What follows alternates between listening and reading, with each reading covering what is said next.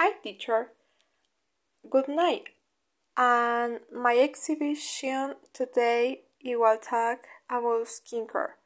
The skin has three layers: the epidermis, the dermis, and the hypodermis.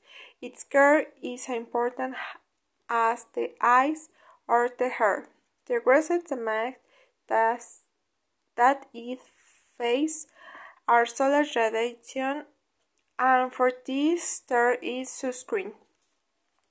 UVB rays are responsible for burns and redness of the skin.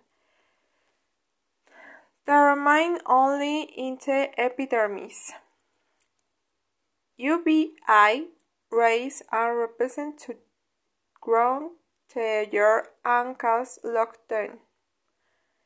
The main such as wrinkles and spots and desarrage the dermis.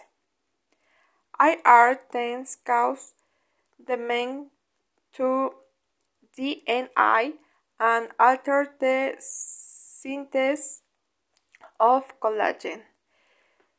Desarrage the hypodermis that is so important to use sunscreen every day for a good clean routine.